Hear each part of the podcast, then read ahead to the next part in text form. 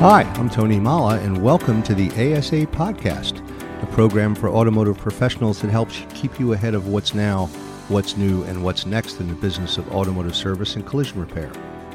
This podcast is brought to you by the Automotive Service Association, dedicated to driving your success. And we'll be sharing information, insight, and inspiration that will not just help you make a living, it will help you make a difference. Hi, this is Tony Molla, broadcasting from the ASA MSO Symposium at the Mandalay Bay in Las Vegas. You know, this is one of those events that attracts a wide variety of industry segments, and there's a gentleman here who represents some of the good that the industry does. Mike Quinn works for AirPro, former shop owner, fellow Philadelphian, as I recall. Yes. So, welcome, Mike. I'm glad you could make it.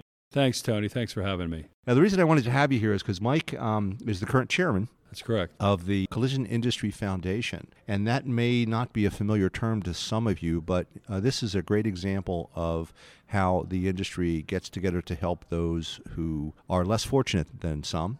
And Mike, give us a little background on the Collision Industry Foundation. You may recall back in 2002, there were several projects that went on, Camp Make a Dream and other products where we, you know, the Children's Cancer Camp in Montana, where a lot of funds were raised for.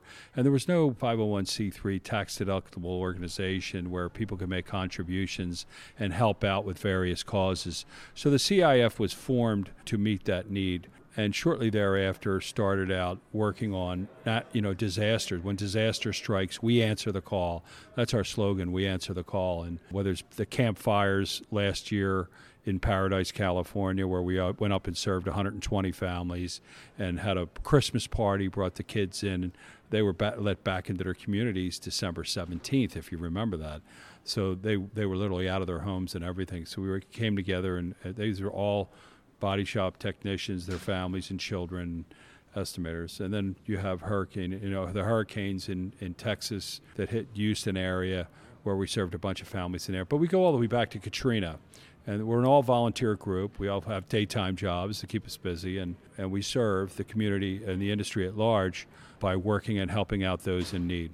This is all self-funded. We don't have any, you know, we don't have any administrative expenses. We're all volunteers, and 100% of the monies and funds we raise go to helping our brothers and sisters in a time of need.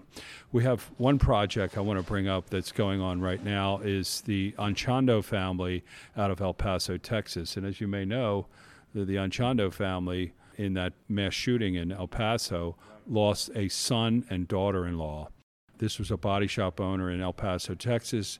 His son was murdered, his daughter in law was murdered, and they left three beautiful children, orphans. Oh, man. We've decided to come forward. The CIF came forward to help out in that disaster, if you will. And we're doing a match up to $5,000, so a $10,000 grant that we're going to give to the family. And we couldn't do this without our donors, our supporters that come every year to our gala. We have a fundraiser around the Palm Springs CIC every year.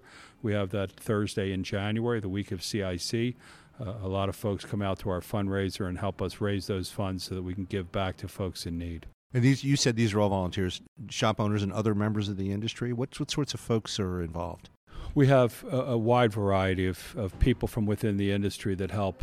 We have a need for what we call boots on the ground. When an event takes place, when a whether it's a fire, natural fires, like what happened in Paradise, California, or a hurricane or whatever, it's important that we get boots on the ground, if you will, and that's people local to the area that can help us reach out and assist people and identify that they are, in fact, people from our industry, and B, they have a need. Hmm. Uh, that happened in Paradise. We were able to h- connect with a with a gal who was a female body shop manager, and she was more concerned with helping others than the loss she had.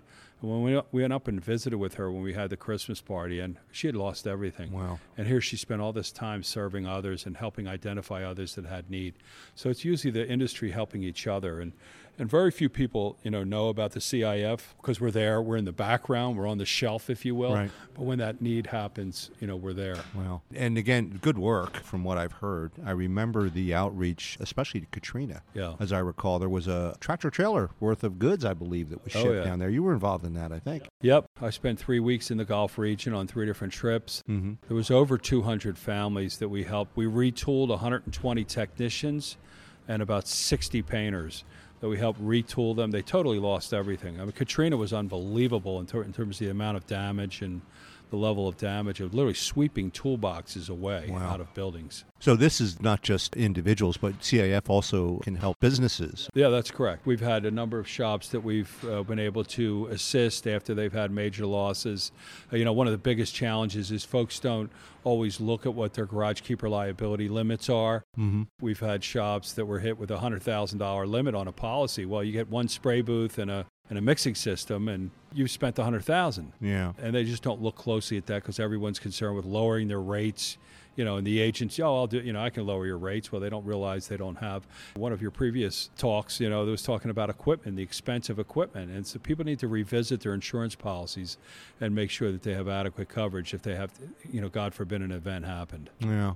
You had mentioned the fundraiser at the CIC planning meeting, I think it's called, isn't it? Yeah, there's, yeah, the January meeting. Yeah. Are there any other events throughout the course of the year? No, only when we respond to you know an event like the Anchondo family or hurricanes or the fires. The you know, and we're we're always when the hurricanes maybe came up from uh, the Bahamas Mhm. earlier this year. We're kind of readying ourselves, uh, much like the Red Cross would do. You know, waiting to see who gets hit if people get hit, and then getting the word out. We reach out through a lot of the paint companies Mm-hmm. and then through their jobber network they'll reach into the communities and find out you know if there's a need and you know we help out all professionals so whether it's an insurance adjuster a body technician an estimator we've had paint jobber drivers parts driver that lost everything Mm-hmm. we had a fellow uh, that had bought a home in an area that was not a flood zone did, wasn't required to get flood insurance and that levee after hurricane in houston remember they broke that levee Sure. yeah, his house got flooded. He hadn't made the first payment on it. Wow. Yeah, so we we re, no, we don't rebuild houses or anything. We do what we can, but Mhm. you know, it's it's a, it's a great effort and. Uh, and, and it's tax deductible. So any any contributions that shops make, any contributions that businesses make, it's tax deductible. So CIF is a 501c3. That's correct. we were talking about what brought you to Vegas besides the uh, the obvious. Well, we have our board meeting. We'll have a board meeting coming up here uh, Wednesday late morning. Mm-hmm. Obviously, a lot of our activities right now are towards our gala fundraiser in Palm Springs. So uh, that's the majority of our activities right now, and, and and then wrapping up this Anchondo family gift. Our goal is to be able to help those help the family to help the children for Christmas. Terrible, terrible story. If someone wants to get involved and help, where would they go? What would they contact? CollisionIndustryFoundation.org, CIF. They can uh, click on there. I need help. I want to help. Uh huh. and then they could reach out to us. They could certainly reach out to me, and uh, you know we're, we're always looking for folks to help. You know when the need happens, it's great.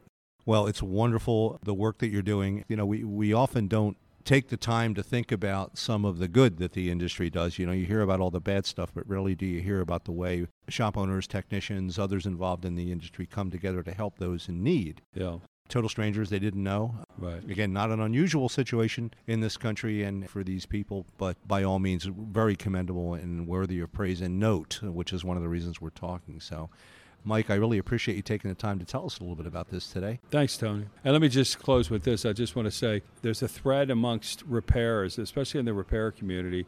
Collision repairers are some of the most generous people Yeah. on this earth. I firmly believe that, and they, you know, they're they're giving people, and they want to help, and uh, in their hearts, they're good people. So it's a pleasure to work with them and with others when they have a need. It's an honor. And the Collision Industry Foundation is certainly a shining example of what we can do when we put our minds to it.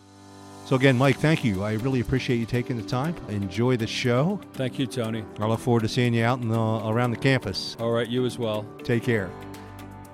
I hope you enjoyed today's podcast. If you're brand new to the ASA podcast or if you've been here before, I encourage you to subscribe so you won't miss some of the great things we have coming up in our future episodes. Just hit the subscribe button wherever you're listening and you'll be good to go. If you enjoy our podcast and find our content valuable, make sure to leave a rating and review wherever you are listening to this. And if you're an automotive service facility shop owner listening to this podcast and you'd like to know more about ASA, I invite you to visit our website at asashop.org.